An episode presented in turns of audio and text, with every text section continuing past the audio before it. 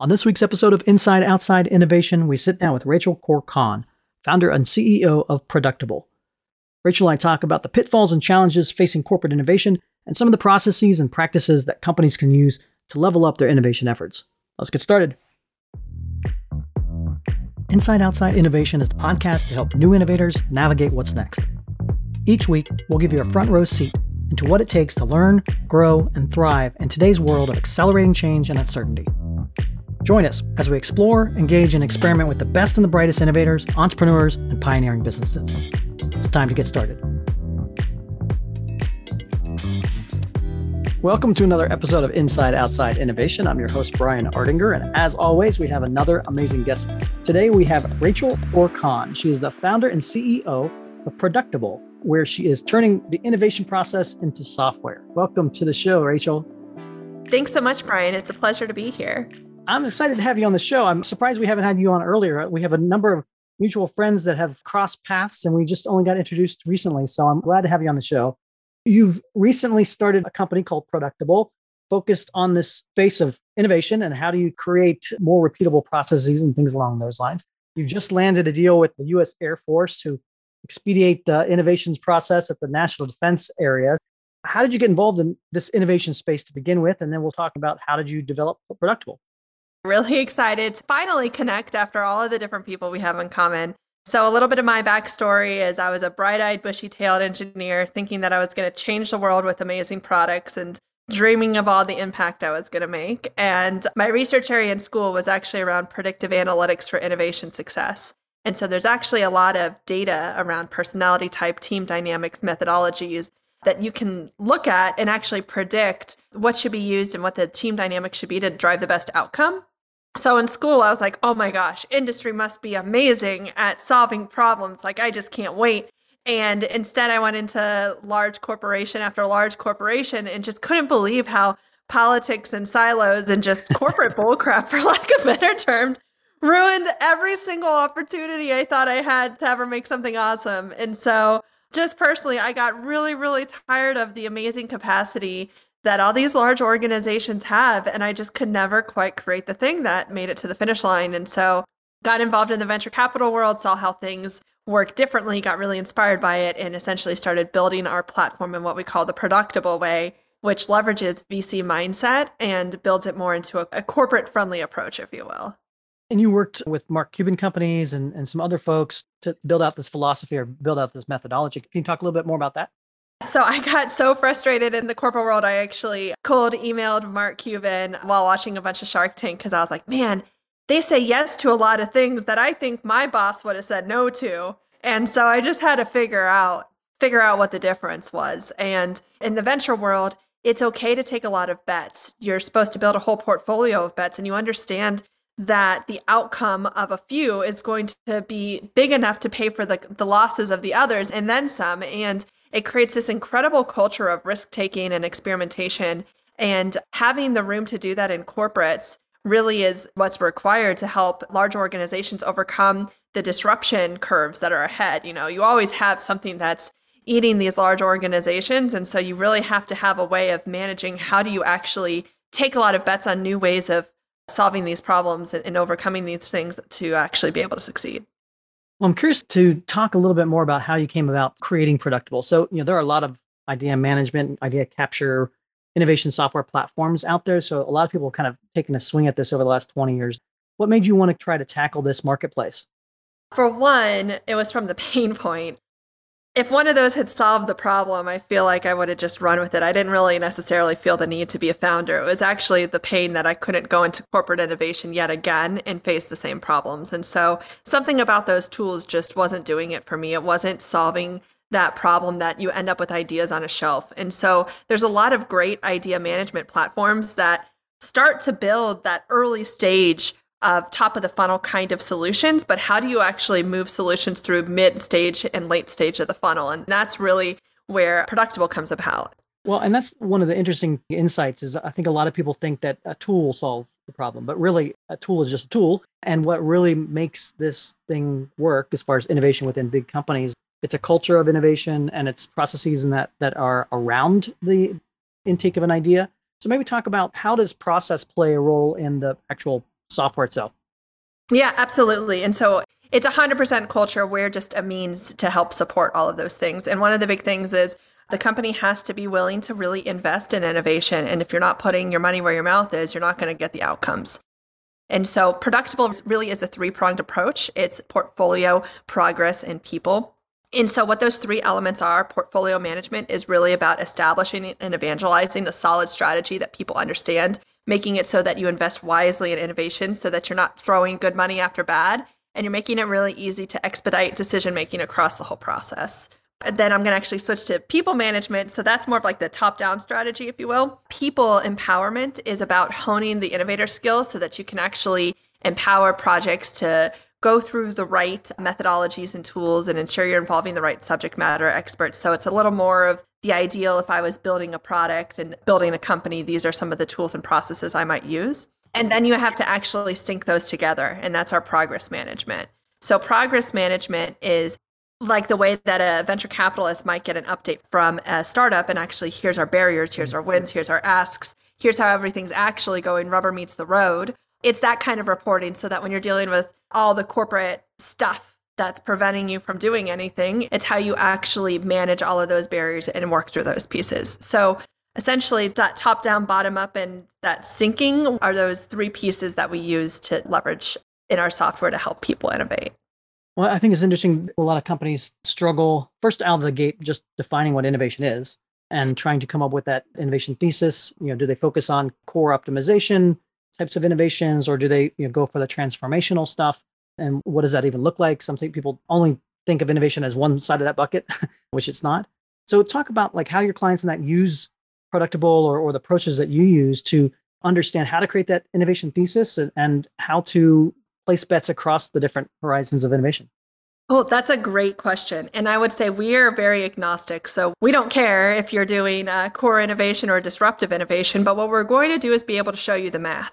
So if you're doing disruptive innovation and you're wanting to put all of your eggs in one basket or two, and you're essentially saying, yeah, we're going to do these two really disruptive ideas, you're going to see that whether you invest in two ideas or you decide to invest in 20, the math is still going to be true that if you're going after a disrupting idea, it's probably like a 10% chance it's going to work out.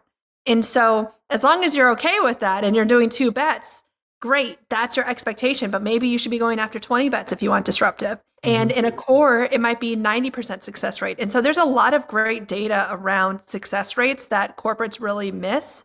And so, it's being mindful of taking that risk tolerance at the leadership level and setting that standard of this is what a bet looks like. This is the check size. This is essentially what we expect our decision criteria to be, our traction metrics, the same way a VC would. And then making it really visible essentially so that when it's time to make a decision, they can decide if something fits in their portfolio or not. And then they can actually get the metrics to see how it's going. So let's talk about how people are using it now. So give me some examples or some people or places that are taking advantage of your software. Sure. So we're working with the Air Force right now. We work with the Vice Chief's Office, the number two of the Air Force, and a lot of the DAF, uh, Department of Air Force leadership.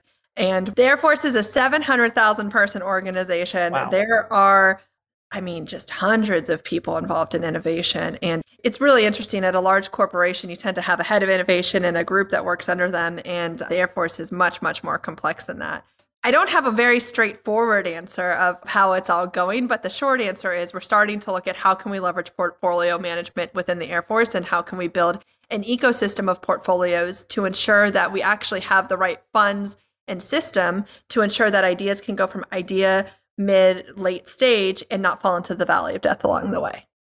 What kind of differences are you seeing between like maybe public facing companies or like private companies versus like the government sector? do they treat innovation differently or what are you seeing from the differences? I never thought corporate seemed so simple. a 700,000 person organization turns out, I don't know if you've ever heard the rule of threes and tens.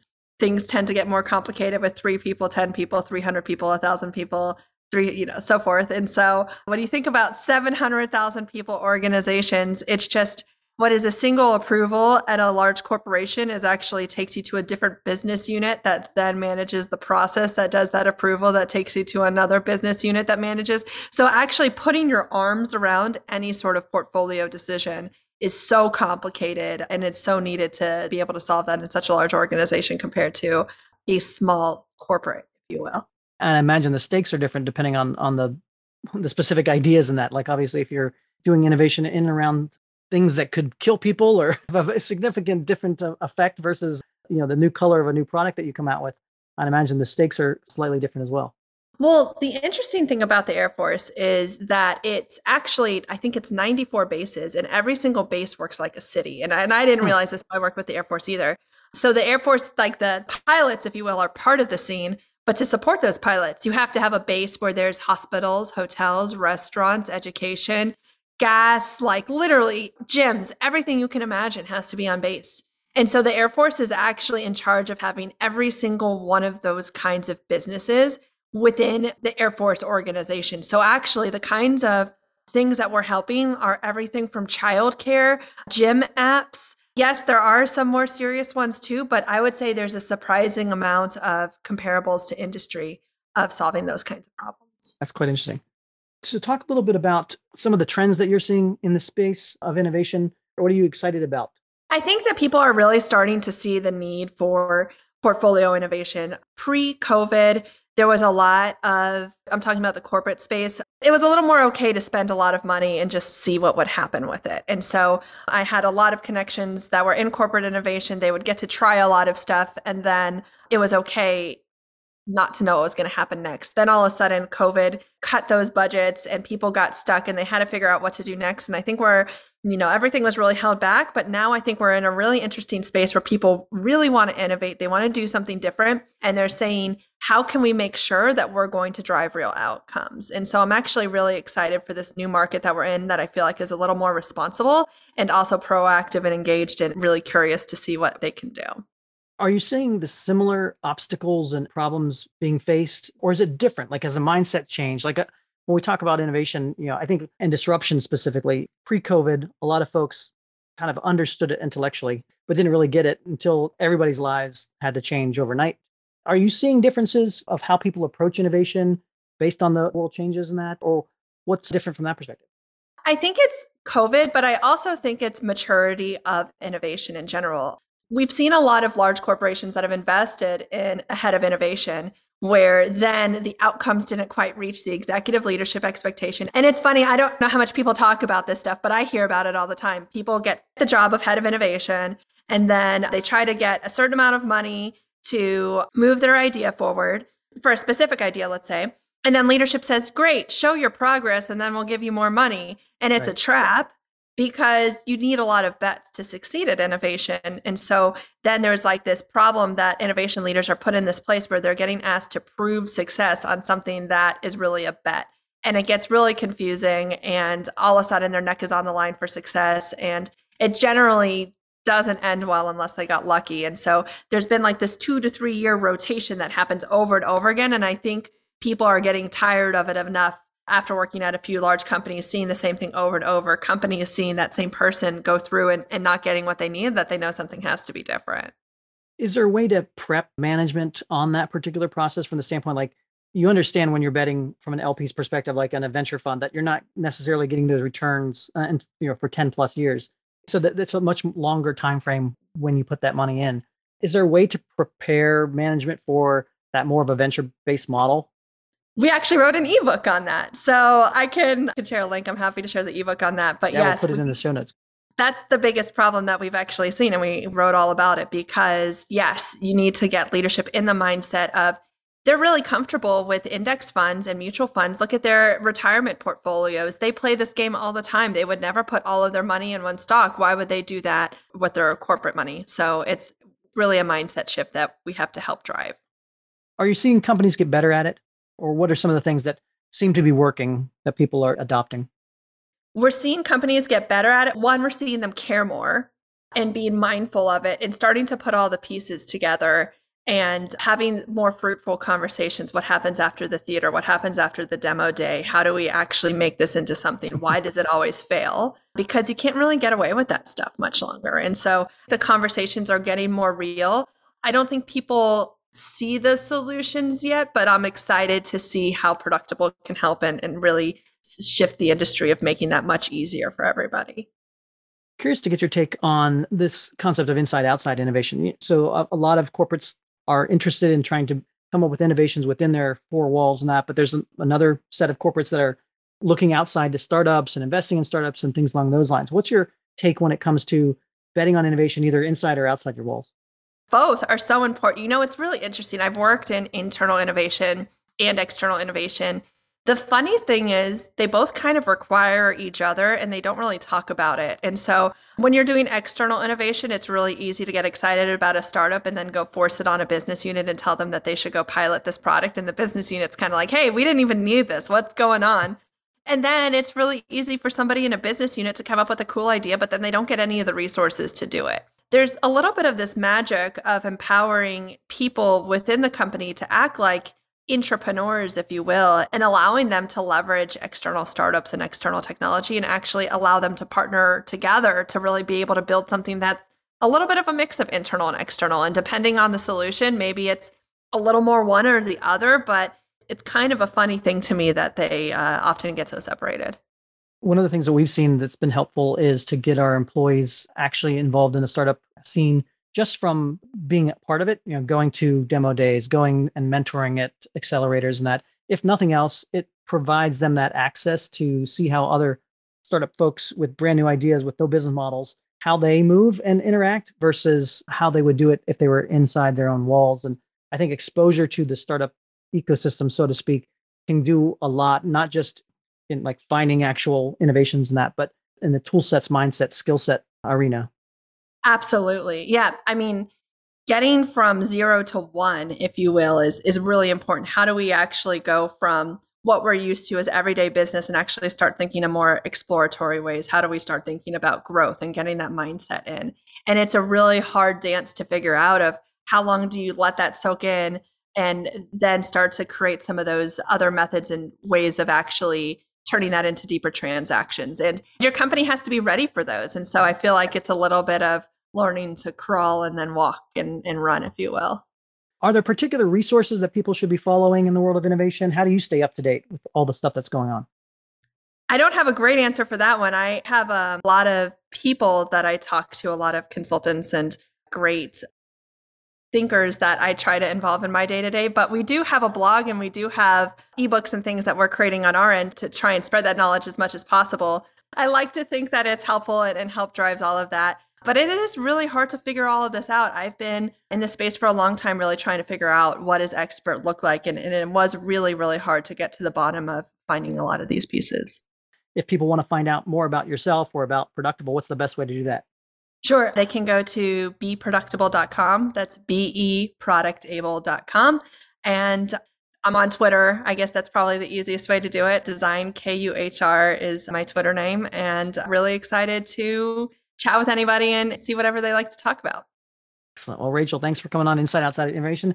Very excited to finally meet you and have a chance to talk more. Love to stay in touch and keep you in mind for further conversations about the world of innovation. Perfect. This was awesome. Thank you so much for having me. And I can't wait to listen and hear more about what people have to say.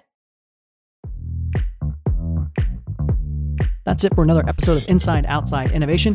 If you want to learn more about our team, our content, our services, check out insideoutside.io or follow us on Twitter at the IO Podcast or at Ardinger. Until next time, go out and innovate.